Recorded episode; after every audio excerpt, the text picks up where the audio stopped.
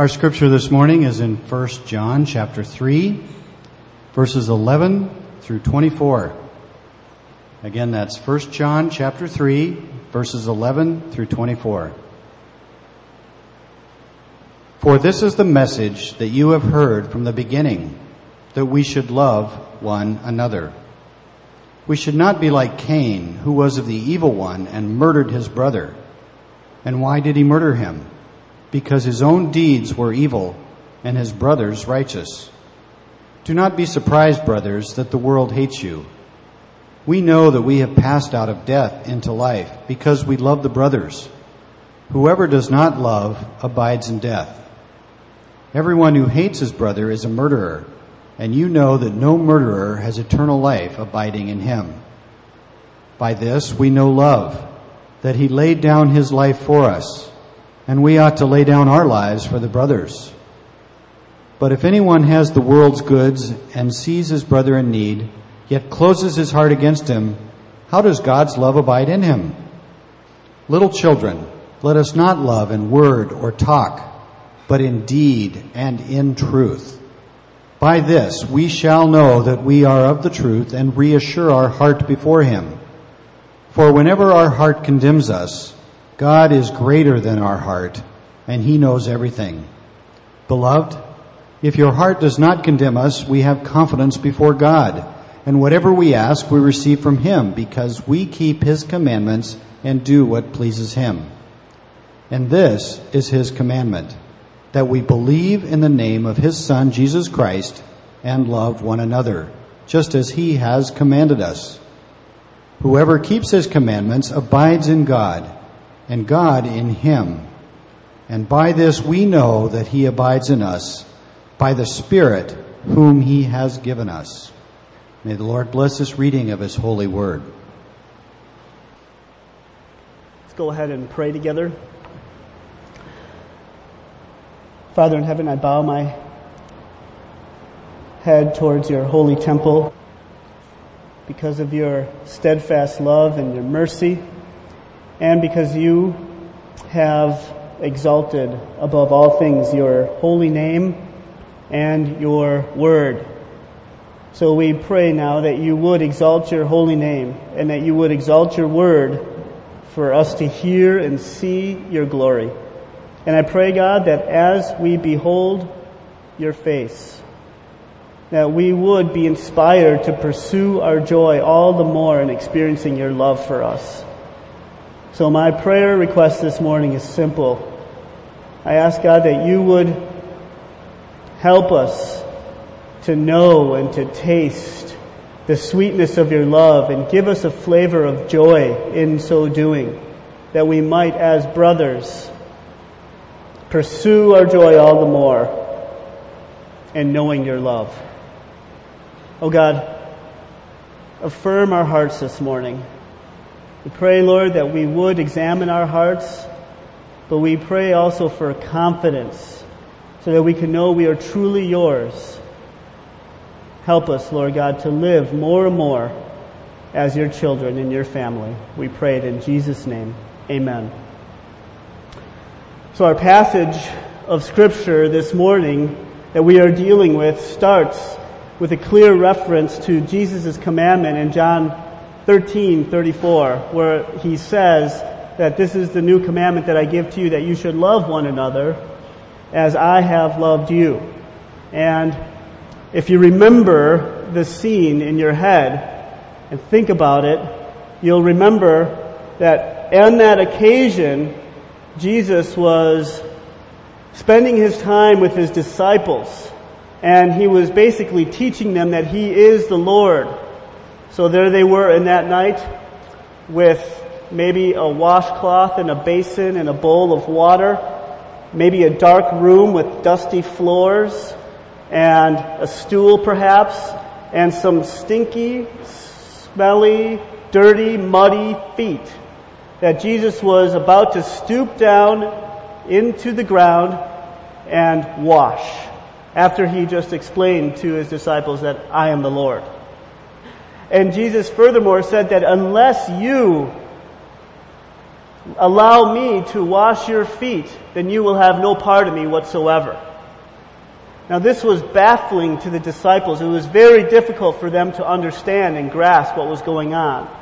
It would be like, to make an illustration from a modern day event, maybe a smidget like when we see the Spanish soccer team, since I'm a soccer fan, win the World Cup, and after the game, instead of going up on the platform where the confetti and all of that glamour showers down on them, and they receive adulation and accolade from important people, and they get to hoist 400 ounces of gold shaped like a soccer ball, give or take 400 ounces, I don't know.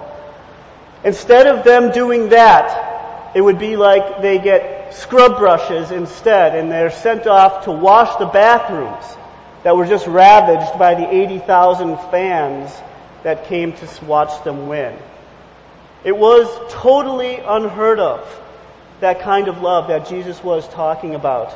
And his disciples had a very difficult time grasping what he meant by that kind of love.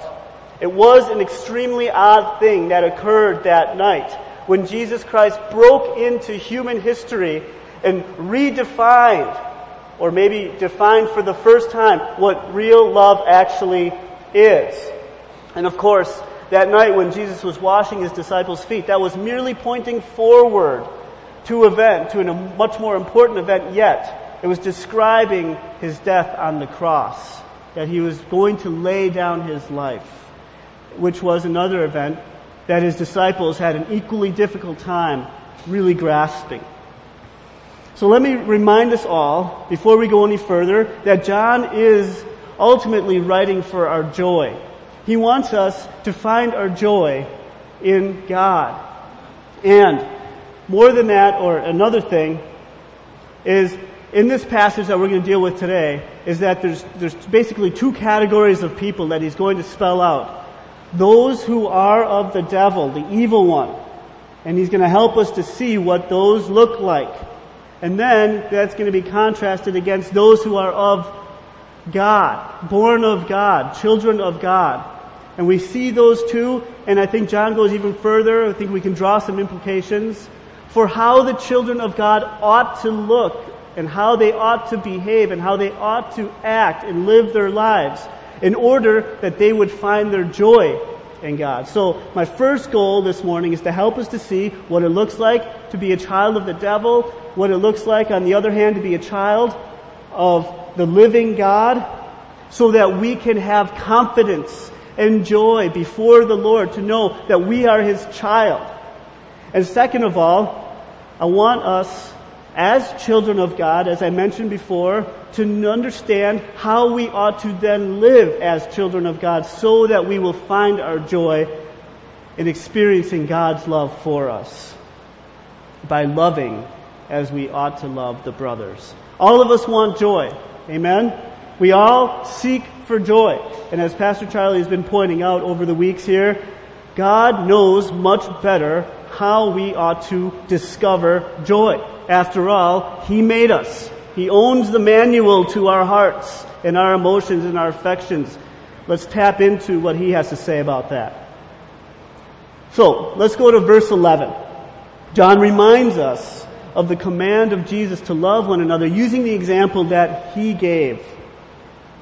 Then immediately after that, he goes back to Cain. And if you guys remember the story between Cain and his brother Abel, he draws some things from that. He says that Cain was of the evil one and he murdered his brother. So why does John go back to Cain? What is he trying to get at by going immediately back all the way to the beginning. Um, here's a few thoughts. First, Cain and Abel were really the beginning, um, in a sense. They were the sons of Adam, the first descendants of a sinful generation, right? So Adam and Eve, there they were in the garden. They take the fruit and they sin in rebellion to God. And of course, God says, in the day that you eat of it, you will die. And then we know that they didn't drop dead right there and then in the garden, right? Yet, yet, um, from that point on, we see it didn't take long at all before it became plainly obvious that the human race is now perpetuated in the cycle of death and hatred towards one another. Right off the bat, the first son murders his brother.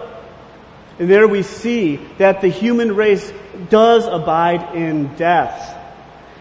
And more importantly yet, the severity of Cain killing Abel, I think is heightened when we consider that they are brothers, they're family, they're born of the same parents. And just as we would expect them to love, because they're blood brothers, they're united by blood, we expect them to love, therefore. That's kind of our inherent expectation. And rather than loving as blood brothers ought to love, there is bloodshed instead. Now that's a very important point because it seems that John is using Cain and Abel as a picture of brothers for believers. He's using them as a picture to make a point to help us to see how we should not live.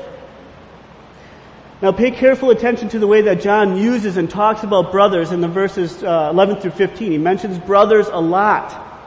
Now first he emphasizes how wrong it is that Cain killed Abel because they were brothers by blood and therefore expected to love. But then he, is, he addresses, he's addressing the brothers, right? Which are believers. He's addressing believers. That we should not be like that. Why should we not be like that? Well, the answer is because we are brothers. Right? But here's the difference. When John is talking about Cain and Abel being brothers, he's talking about them being brothers by blood. However, when he talks to the believers and says, you are brothers, he is saying, you are united by the Spirit. You are born of the Spirit of God. And that's why I think at the end of verse 24, he says, those who abide in God abide in the Spirit whom He has given us. John goes out of his way to point out the fact that we are now part of God's family and therefore brothers because we are born by the same Spirit. And that is our unification. So, he's addressing believers who are born of the Spirit and therefore family members, therefore brothers, and we are supposed to, therefore, be characterized by love. As a member of God's family. And not murder and even more so, hatred. See, most of us in here will probably not slay somebody else. That's a good thing, right? However, we might be prone to hatred. And John addresses that. It's unfitting. We should be characterized by love, but not hatred. It seems plainly wrong to us that Cain murdered his brother Abel, especially so because they are brothers. And now that is the picture that helps us to see how wrong and unfitting it is for us as believers who are bound by the Spirit to hate our siblings in Christ. So John goes on to prove that loving our brothers is an indication that we are alive in God and abiding in God. So if you want to know whether or not you are a child of God, you can ask yourself this simple question. Do I have love for the brothers? Or am I characterized more so by hatred to those who call themselves Christian? And you can do some hard checking there. Ask yourself that question and wrestle with that. Are you striving to love? Now praise the Lord that verse 16 follows after verse 15. Why? Because in the middle paragraph, John clearly outlines for us and defines what love actually is. You see, perhaps it might have been the same in John's day, but for us in our day, I don't know if you guys would agree with this, but there are so many ideas about love floating around out there in our world. Nobody, and I mean not just believers, but believers and unbelievers alike, would disagree with the fact that we should love, right? Love is widely accepted. It's a given. We should indeed love. And therefore I say that love really is, if we try to pin it down, it's kind of a nebulous, subjective, relativistic thing or idea that is promoted from bumper stickers to midday talk show hosts and everything in between. All kinds of people have all kinds of ideas of what love is really, what, what it really is. In fact, if we were to do a survey and you were to go up to random people and ask them, do you think you're a loving person? I would guess most of them, if not all, would say, yeah, I think I'm pretty much a loving person. And I think that's because they identify and define love according to their own subjective terms, the way that they see it and the way that they understand it. But John is not leaving us guessing here. He doesn't leave or he doesn't stress the importance of love. Love, love, love, love, love, and then just leave us up to ourselves to figure out what does he mean by this love? He actually spells it out for us. And the Holy Spirit in him, I would, I would submit to you, they understand that if they did merely leave it up to us and to our own intuition, we would be like a boat in the middle of the sea without an anchor, without a motor, without an oar. Totally up to the wind and the waves to determine what love actually is. Whatever direction the wind blows, well, that's the way we'll go. Whatever way the culture goes, well, that's what love is. In fact, there are all kinds of ideas of love, as I've mentioned already. And as it is a highly subjective and relativistic thing, there does seem, and this is my perception, and I just want to offer this to you. Don't take this as gospel. But it does seem in our day that there is one thread that kind of weaves its way through all of the kind of definitions of love out there. And that thread is perhaps tolerance or acceptance. The idea that I am not going to impose any kind of moral standards on you, because then, therefore, I don't want you to impose any kind of moral standards on me. Therefore, we figured it out. We don't need God. We know how to live. We can all be happy and I can do whatever I want is actually rooted in selfishness, not selflessness. It's not love, actually. And in fact, there is one thing that this kind of secular, satanic, worldview of love actually is intolerant of, and that is Christianity. Believers loving in deed and in truth. When Christians stand up and live for the truth, it tears down the fake facade of this worldly love to expose the fact that they really do hate the truth that exposes their darkness. Dark hates light. Deception, children of the devil who are deceived, hates the truth. Do not be surprised, brothers, that the world hates you. Why? Because their deeds are evil and yours are righteous.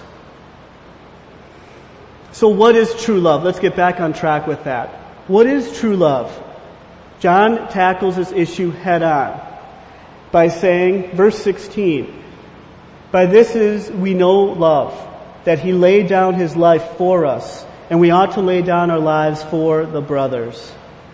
So don't let it escape your mind that if, unless he would have clearly identified it, we would be lost.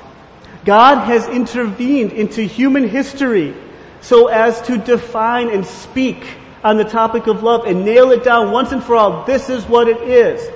And even more amazingly yet, he doesn't merely speak in word or talk, but God spoke in deed and in truth. And He did that through his, the life and the death of Jesus Christ. He actually showed love. He demonstrated it. He didn't just say, I love you. He did it in word and deed as well. Deed and truth, that is. That is amazing. Now there is another level of love that I want to talk about here. We know it so far in the way that we've been talking about it in a Webster's dictionary sense, right? As a definition that we can point to. By this we know love, that he laid down his life for us. There's a lot of people who are not Christians that can identify, yeah, that's the way the Christians understand love. We should love sacrificially and all that. That's a definition. There's another level, and it's experiential. And that is eternally more important than the definition. We need to have the definition, and we need to have the experience. That right there will separate the wheat from the tares. Have you experienced the love of God that brings forth unspeakable joy in your life? Have you tasted that? Has it been palpable to you?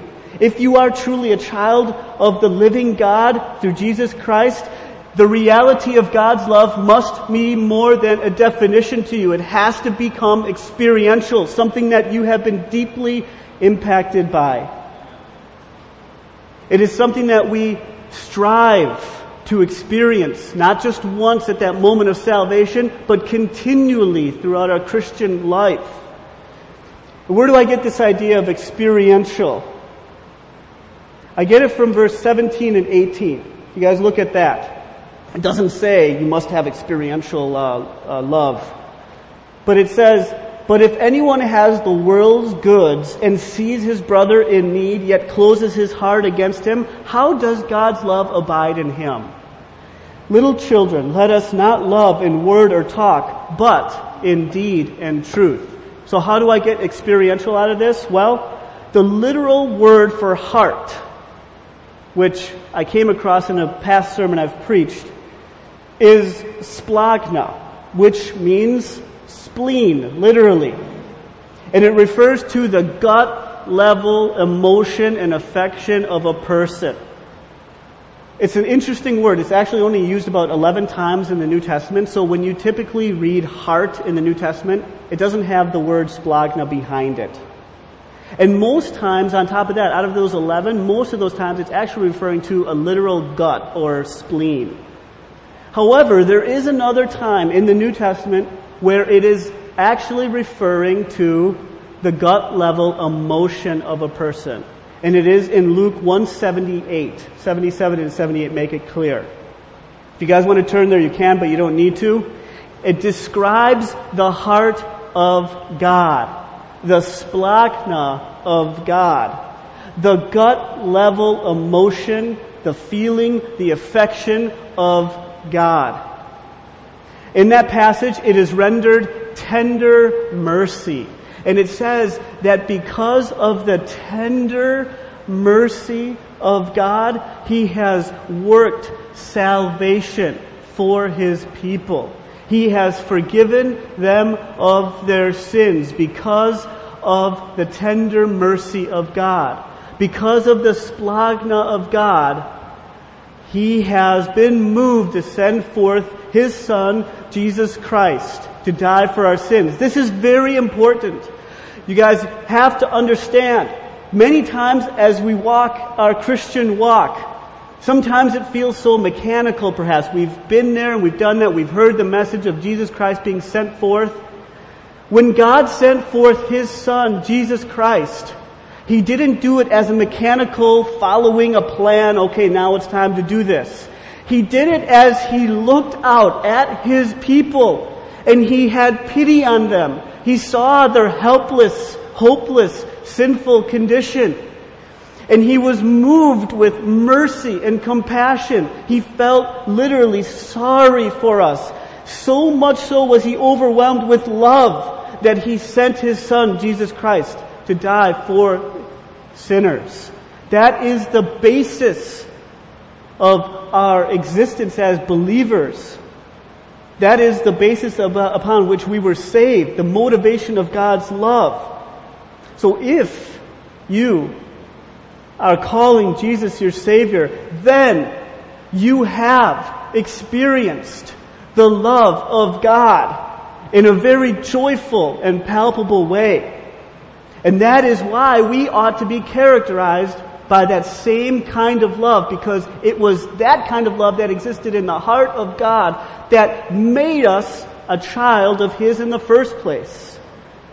So, when we see our brother in need then, I'm going to try to connect this here.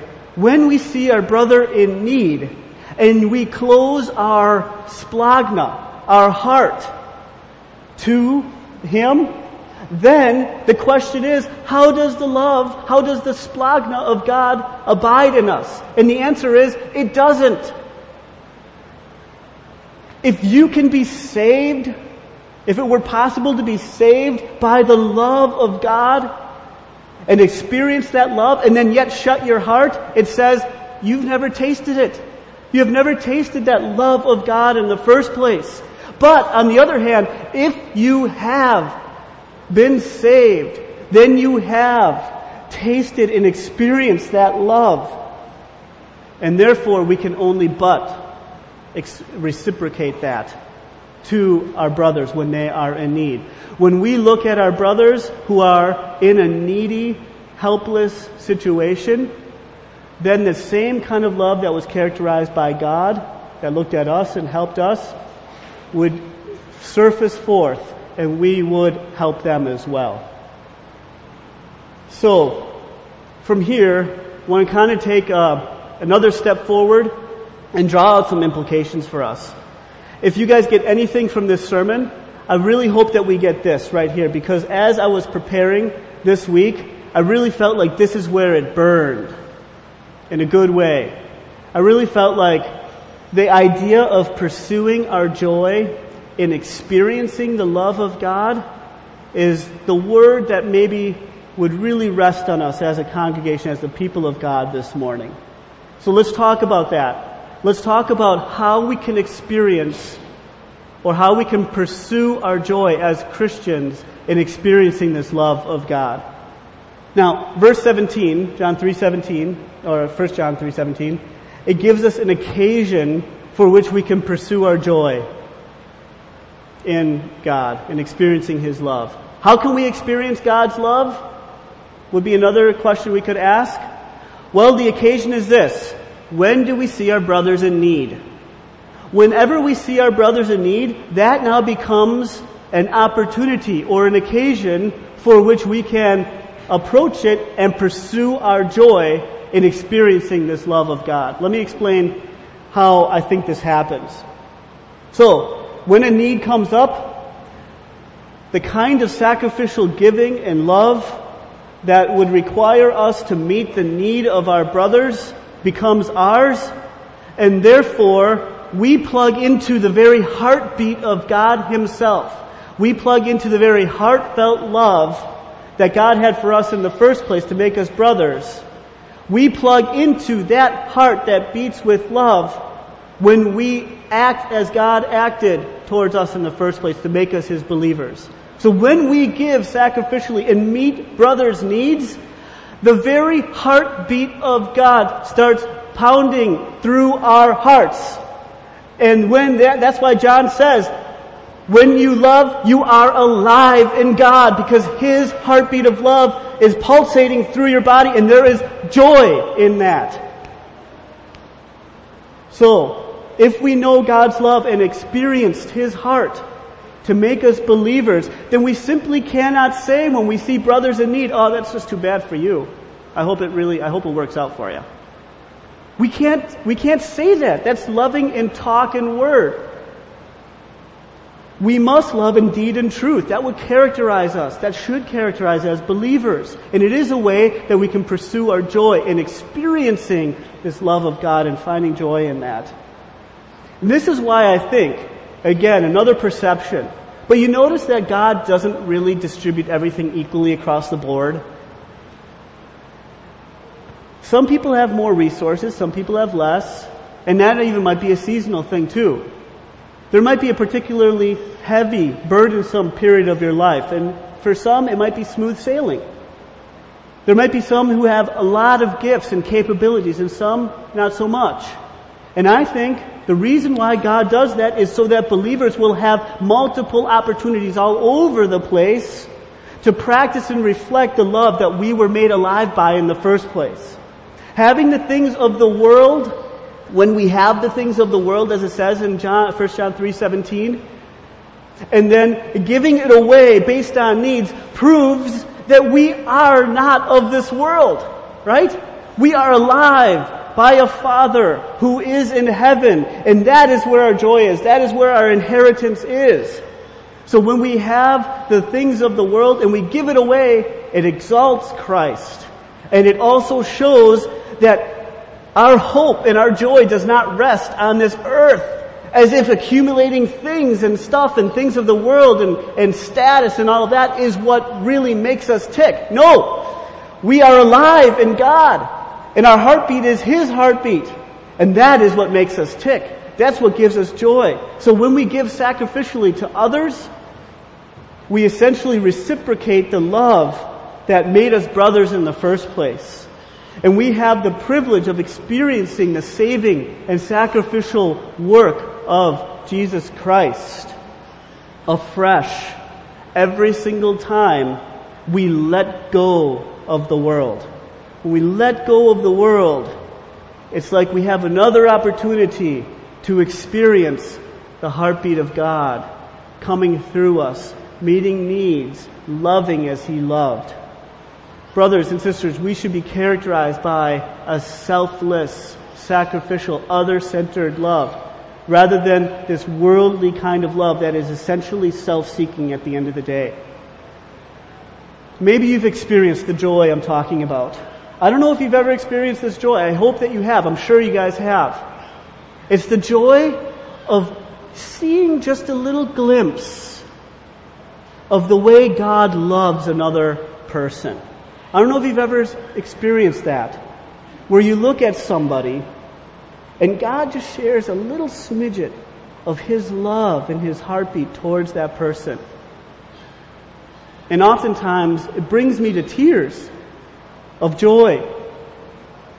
And it's because we taste the immeasurable love of God. And there is so much joy in that. So this is why John stresses that brothers love because it is love that made us brothers in the first place. Love isn't something that we do merely, it's not an act only, but it is more like who we are at the core of our existence as children of God. It's who we are. It's not a generic kind of love that maybe Dr. Phil would affirm. Rather, it's experiential, filled with joy and sympathy and compassion and emotion and heartfelt feeling. It is sacrificial, other centered, Christ exalting kind of love. It is a love that no eye has ever seen, nor ear has ever heard, nor has it entered into the thought of man or the heart of man prior to the night that Jesus Christ broke into human history and stooped down in the muck to wash his disciples' feet, die on the cross. So in closing, John lays a fairly high standard for us as believers. If you look at verse 19 and 20, he tackles the idea, and I think he anticipates that, wow, am I a child of God or not? Have I, you know, is this all this true of me? And perhaps he talks about doubting maybe that would lead our heart to condemn us. He says God is greater than our hearts. So while it's good to test ourselves and examine ourselves. I just want you as believers to take heart in knowing that God knows what's going on in your heart. And we strive continually to be more and more like who we really are. None of us are perfect, right? John makes plenty of uh, room in his letter to understand that none of us have arrived yet. Love doesn't perfectly characterize all of us. There still is roots and, eh, of hatred that, that need to be killed and exterminated in our hearts that cause us to wonder, wow, is this true of me? So I don't want you guys to walk away with condemnation here this morning. Take heart and take courage and know that God knows your heart. He knows what's going on down there. And He'll reveal to you if you're His child. But let me, with that, let me just share the impact that this sermon had on me. Uh, as I was preparing for it. I was asking the question, well, so what? How should this affect me? And one reason I asked this question is because honestly, I, I really don't struggle, or at least I wasn't at, in the last week, with doubting whether or not I'm a child of God. Um, although it is good, as I said before, to test yourself So here's some questions that it raised for me. And perhaps you guys can use these to make application as well. In what way is my practice of love or my understanding of love worldly? What way do I hold on to remnants of kind of a secularized satanic idea of love? As we breathe the air of a secular culture, there are things that rub off and influence us, whether we realize it or not. So hold up the definition of love and ask yourself, what ways have I bought into this lie of what love actually is and how do I practice it? How can I function more and more like a believer in God's family? It's another question. How can I discover my identity, identity all the more as a child of God? Another question is, is my pursuit of the world or is my pursuit of joy hindering me in experiencing real joy, in experiencing God's love? Is my pursuit of joy, the way I see I think I need to pursue joy, is that hindering me, actually? Getting real specific, I thought about my wish list. Since we were talking about the world's goods, um, whether you guys have a running wish list of things that you would like to buy if you had the money for it or not. There's probably things floating around in your head that say, oh yeah, you know, if somebody gave me a million dollars, you would buy this and that and that. Or maybe even a hundred dollars. As I go down my wish list, I realized, and not just my wish list, but the way that I would spend my time, if I had more time, what would I do with it? If I could use my skills and my resources and my gifts and abilities, what would I do with that? And I realized that on all those levels, there wasn't any space really for other people. The reality that God socked me with is once I check off all the responsibilities of my life, it's pretty much me from there on in. So, I don't have any examples to point to. I mean, of course, when things come up, we love to meet needs and so on and so forth, but I can't say right now that there's a real intentional pursuit of other people in experiencing the love of God as I was describing in my life. And I would like to change that. And perhaps God might be calling us as a church to think about, about that aspect of our life. But I don't think that this is a, a, a characteristic of murderous hatred, but it does show that I could pursue my joy in God more so than I do right now. I could be intentional more so about that. So the commandment of the Almighty God is really simple and really good towards the end of this section, isn't it? It's very simple. Believe in the Lord Jesus Christ and love one another. That's it. God really just wants us to be happy. He wants your joy way more than you do. So the question I'll leave you all with as we close, do you trust John and more importantly, do you entrust God that He knows what it takes better than you do and the world to help you experience and discover that real, true joy? Do you trust Him? Let's pray. Father in heaven, thank you so much for your steadfast love. Thank you for exalting your word. Thank you for exalting your name. And that's what we want here, Lord God. We want you to exalt your holy name because that's where we are joyful, is when you are big and we find our proper place in extolling your greatness. So please help us. I pray that trust that this sermon has landed on us in, in a thousand different ways that I probably don't even imagine yet. So it's up to you, Lord God, we pray that you will do the work that you intended it to do. We pray it in Jesus' name. Amen.